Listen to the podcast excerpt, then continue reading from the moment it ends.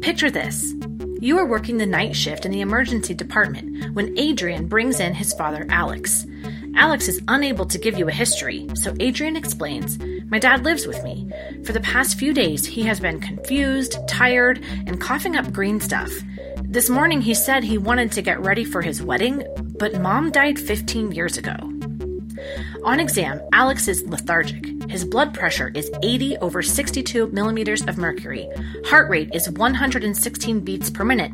He is breathing 30 times per minute, and his temperature is 101.3 Fahrenheit.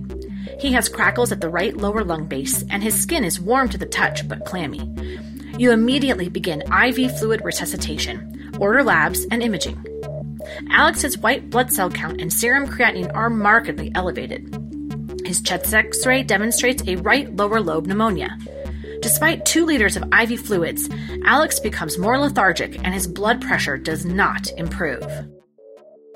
What is causing Alex's hemodynamic condition? Which medications should be given and why? Without treatment, what do you expect to happen to Alex's condition? Welcome to Audio Bricks. I'm Laurel Toft, bringing cardiology and critical care from our bricks to your ears. After completing this brick, you will be able to 1. Define shock. 2. Explain why fluid resuscitation is a first line treatment for hypovolemic shock. 3. Identify vasopressors used in distributive shock. 4. Describe the mechanism of the inotropes and mechanical devices used to treat cardiogenic shock. 5. Outline the management of neurogenic shock. And 6. Explain the pathophysiology and treatment of obstructive shock. Part 1 What is shock? Shock occurs when end organs do not receive enough oxygen, usually due to reduced blood flow resulting from hypotension. Shock is defined as a state of widespread cellular and tissue hypoxia, which results when the supply of oxygen to cells fails to meet the minimum requirement to keep them functioning properly. Now, this shortage is not immediately fatal, but it can rapidly progress to multi organ system failure and death if not corrected quickly. In this audio brick, we will focus on stabilizing the patient while searching for the underlying cause of shock, for example, infection, trauma, or heart failure. There are five types of shock. First, distributive shock arises from systemic vasodilation, which can be triggered by conditions such as sepsis or anaphylaxis. Second, and my personal favorite as a cardiologist, cardiogenic shock can result from conditions such as heart failure or myocardial infarction, leading to low cardiac output from low stroke volume. Next, hypovolemic shock is caused by low intravascular volume that leads to low preload and low cardiac output.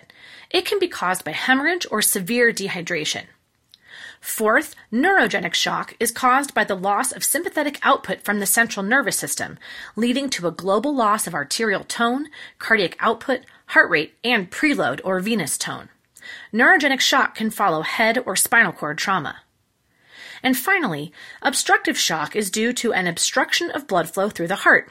There are two types pulmonary or structural. In the pulmonary type, a pulmonary embolus causes increased resistance to flow within the pulmonary circulation and prevents blood from reaching the left side of the heart. In the structural type, there is global obstruction of flow through the heart caused by cardiac tamponade or tension pneumothorax. The hemodynamic findings of the different types of shock are detailed in the shock brick. A very useful way to categorize the different types of shock is by describing the primary or causative hemodynamic insult and the resulting hemodynamic compensations or variations. You can pause here to try quizzing yourself on the primary insult for all five types of shock. But let's try one example.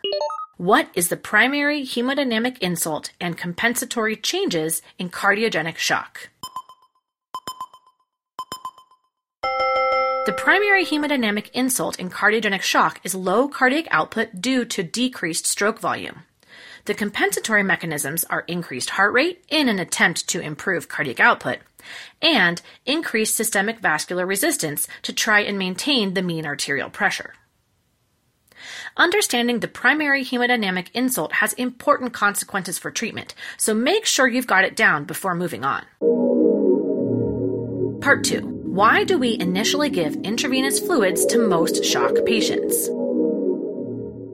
When treating a hypotensive patient, the first step is to stabilize blood flow and organ perfusion. To do this, we often give the patient a bolus of IV fluids, for example, lactated Ringer solution or normal saline, unless the patient has evidence of volume overload. More on that in a minute. Administering IV fluids is the most effective treatment for hypovolemic shock. Here, the primary insult is low cardiac preload. The lower preload causes reductions in both stroke volume and cardiac output, which, in turn, lowers the mean arterial pressure, the MAP. Fluid resuscitation increases preload, raising cardiac output and restoring MAP. The effect is most marked in those with hypovolemic shock, but may be useful as well in those with mild distributive shock. Blood can be used instead of IV fluids, but is generally reserved for those with overt hemorrhagic shock. Giving IV fluids carries little risk, which is why IV fluids are used in many hypotensive patients, even before the precise cause of low blood pressure or shock is identified. In fact, the patient's response to IV fluids is often diagnostic. If the blood pressure responds promptly, you're probably dealing with hypovolemic shock and not one of the other types. When should you not give IV fluids? Well, patients should not receive IV fluids if they have obvious volume overload and cardiogenic shock, often manifested by pulmonary edema, which is diagnosed when there is measured hypoxia, interstitial edema on chest x ray, and pulmonary crackles on chest exam.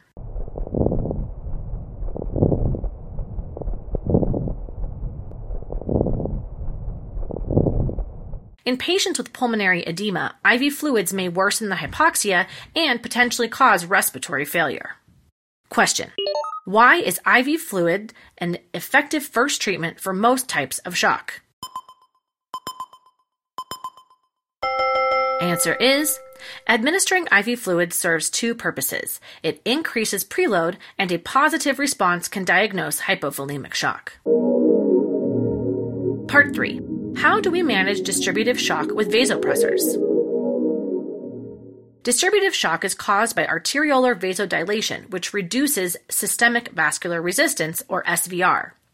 Therefore, vasopressor drugs, sometimes referred to as, quote, pressors, which cause constriction of the arterioles, are an effective treatment. The following is a list of receptors and the pressors that activate them to achieve vasoconstriction. Alpha 1 adrenergic receptors are activated by norepinephrine, epinephrine, or phenylephrine. Vasopressin V1A receptors are activated by vasopressin. And dopaminergic receptors are activated by, you guessed it, dopamine. Although the use of these pressor drugs varies and can be customized for an individual patient, norepinephrine is the drug of choice for most patients with distributive shock because it has been shown in survival studies to have an advantage. Norepi acts at the alpha 1, beta 1, and beta 2 adrenergic receptors. This drug causes vasoconstriction via the alpha 1 and tachycardia via the beta 1 stimulation. As you can imagine, one adverse effect of norepi is tachyarrhythmias. Like the other pressor drugs, norepinephrine should only be used when absolutely necessary in pregnant patients in particular, as these drugs may cause early pregnancy termination through uterine arterial constriction. Vigorous use of IV fluids should be tried first. While norepinephrine is the drug of choice for distributive shock, other drugs are added if the MAP remains low despite norepinephrine treatment. Epinephrine, the most potent of all these vasopressors, acts strongly at the alpha 1, beta 1, and beta 2 receptors. The overall effect is profound vasoconstriction and tachycardia. Epinephrine frequently causes tachyarrhythmias and constriction of gut and brain vessels, which is one reason why this drug is preferred less than norepinephrine for most patients despite its greater potency. Phenylephrine specifically activates alpha 1 receptors. Therefore, it causes only vasoconstriction. Unlike the other agents, it sometimes causes a reflex bradycardia. The drug induced increase in blood pressure is detected by baroreceptors, which then trigger a reflexive parasympathetic signal to slow the heart rate. Vasopressin, also known as antidiuretic hormone or ADH, has many functions in the body, including vasoconstriction of smooth muscle cells. As a pressor drug, it acts through vasopressin specific V1A receptors to constrict the vascular smooth muscle cells. Vasopressin has no direct effect on heart rate because the receptors are not located on pacemaker cells in the heart. So, vasopressin may be preferred for patients who have shock with severe tachycardia. Dopamine is considered both a vasopressor and a weak inotrope, meaning a stimulator of cardiac contractility. Dopamine is actually the precursor to norepinephrine. It acts not only through alpha and beta adrenergic receptors, but also through dopaminergic specific receptors in multiple locations. Dopamine is everywhere, including the kidneys, the blood vessels, and the brain as a neurotransmitter. When dopamine is used to treat shock, it has the effects of raising blood pressure and increasing heart rate. It may sometimes exert a mild diuretic effect by increasing renal blood flow. Side effects include tachycardia and tachyarrhythmias, as is the case with most of the other pressor drugs. Dopamine is not a preferred first line agent due to excess mortality in certain shock studies. Now, these drugs can be used in combination, and it's common to mix drugs with different receptor targets, for example, using norepinephrine with vasopressin. It's a good idea to quiz yourself on which drugs work at which receptors. Let's try one. Which vasopressor acts only at alpha 1 adrenergic receptors? Phenylephrine selectively stimulates alpha 1 receptors. Part 4 How do we manage cardiogenic shock? Of course, I think cardiogenic shock is special because I'm a cardiologist, but the truth is, cardiogenic shock can be very tricky to identify because not all patients are overtly hypotensive, and the presentation is sometimes more subtle than the other forms of shock. The treatment of cardiogenic shock is also different than all the other types because vasopressors are the exact wrong treatment. The primary insult for cardiogenic shock is low stroke volume causing low cardiac output. Inotropes are a class of medications that increase cardiac contractility and stroke volume and are therefore used to treat cardiogenic shock. The two main inotropes are dobutamine and milrinone. Inotropes need to be used carefully in the setting of myocardial infarction or chest pain. This is because inotropes so strongly stimulate the heart that the energy expended may exceed oxygen supply in patients with coronary ischemia or myocardial infarction. Dobutamine acts through beta 1 adrenergic receptors using a G protein mechanism that operates by activating adenyl cyclase, which leads to greater production of cyclic adenosine monophosphate, or CAMP. Cyclic AMP, in turn, stimulates the influx of intracellular calcium. And remember that intracellular calcium is important for cardiac myocyte contraction. More calcium equals more contraction. Dobutamine strongly stimulates beta 1 receptors, causing an increase in cardiac contractility and heart rate, and therefore cardiac output.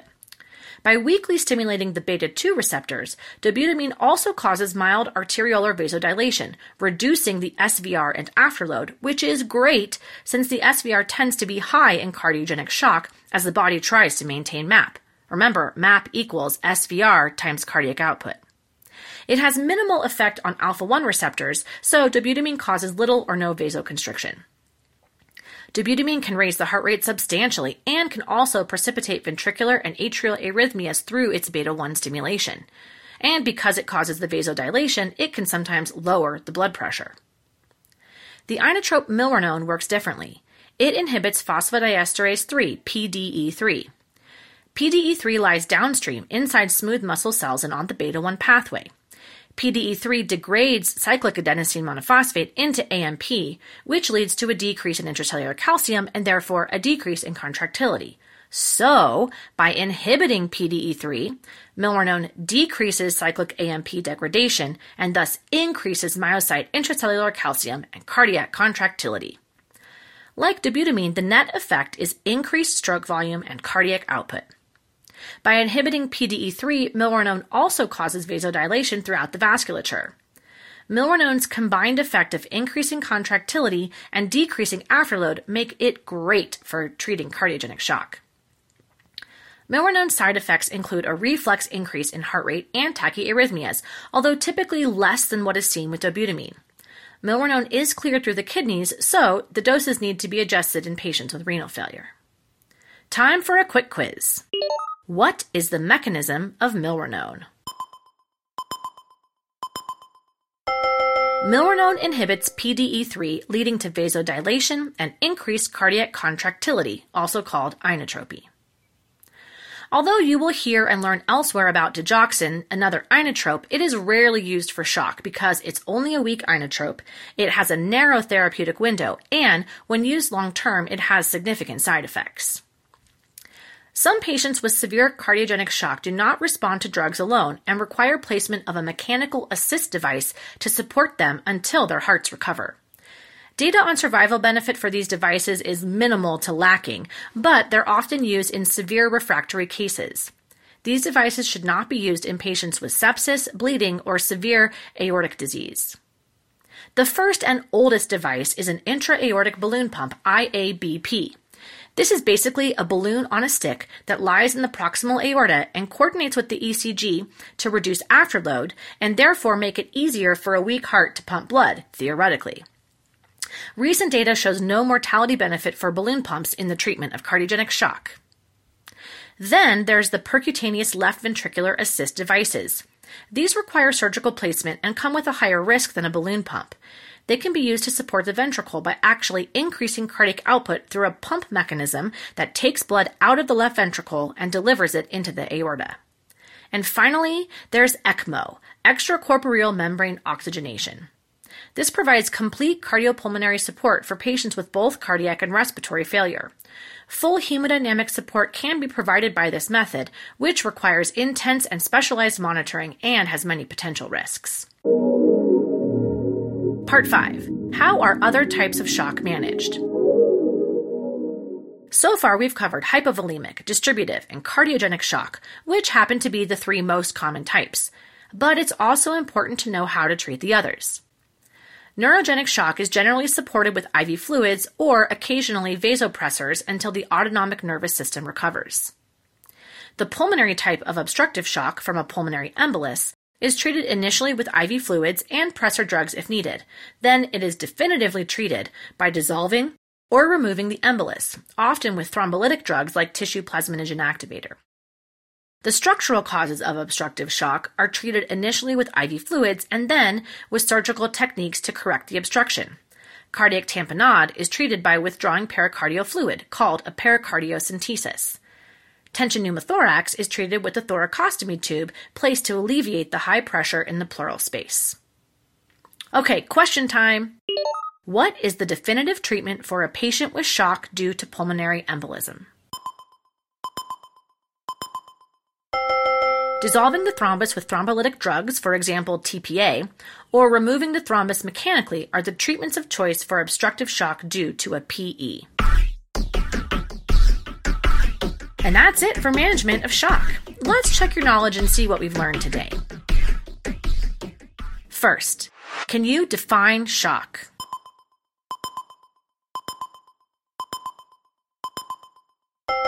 Shock is a state of widespread cellular hypoxia due to inadequate blood flow, often manifest by hypotension. Next, can you explain why fluid resuscitation is a first line treatment for hypovolemic shock?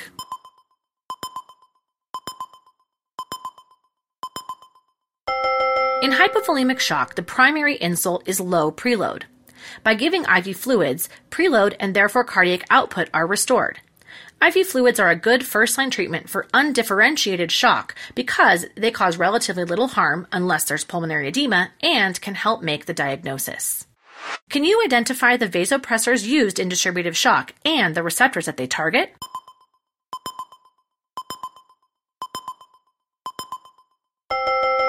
Norepinephrine is preferred for distributive shock. It stimulates adrenergic alpha 1, beta 1, and beta 2 receptors. Alternative vasopressor drugs include epinephrine, alpha 1 beta 1 beta 2, phenylephrine, alpha 1, vasopressin V1A, and dopamine, dopaminergic receptors. What are the inotropes that treat cardiogenic shock and what are their mechanisms?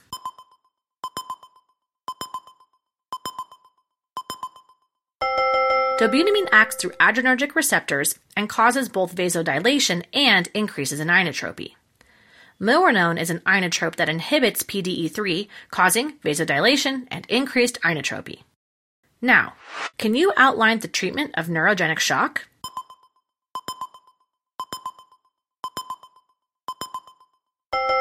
Neurogenic shock is treated with IV fluids and sometimes vasopressors until the nervous system starts functioning again. And finally, how is obstructive shock treated?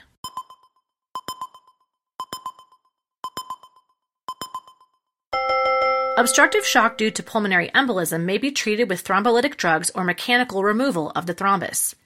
Structural obstructive shock is treated with pericardiocentesis in the case of tamponade or thoracostomy for a tension pneumothorax. And we're done. Armed with your newfound knowledge, let's think back to your patient from earlier in this episode.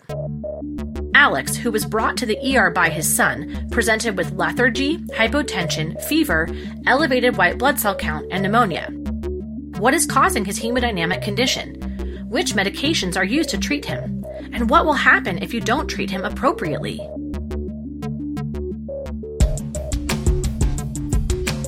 Alex has pneumonia causing septic or distributive shock. The byproducts of sepsis lead to arterial vasodilation, low systemic vascular resistance, and low MAP. His high heart rate is a compensatory mechanism. In addition to giving him broad spectrum antibiotics to treat his pneumonia, you ordered norepinephrine, a vasopressor, to increase his SVR and MAP. Without rapid treatment, Alex's condition would quickly devolve into multi organ system failure and death due to overwhelming tissue necrosis. But thanks to your rapid diagnosis and treatment, Alex is admitted to the ICU where he improves over the course of three days.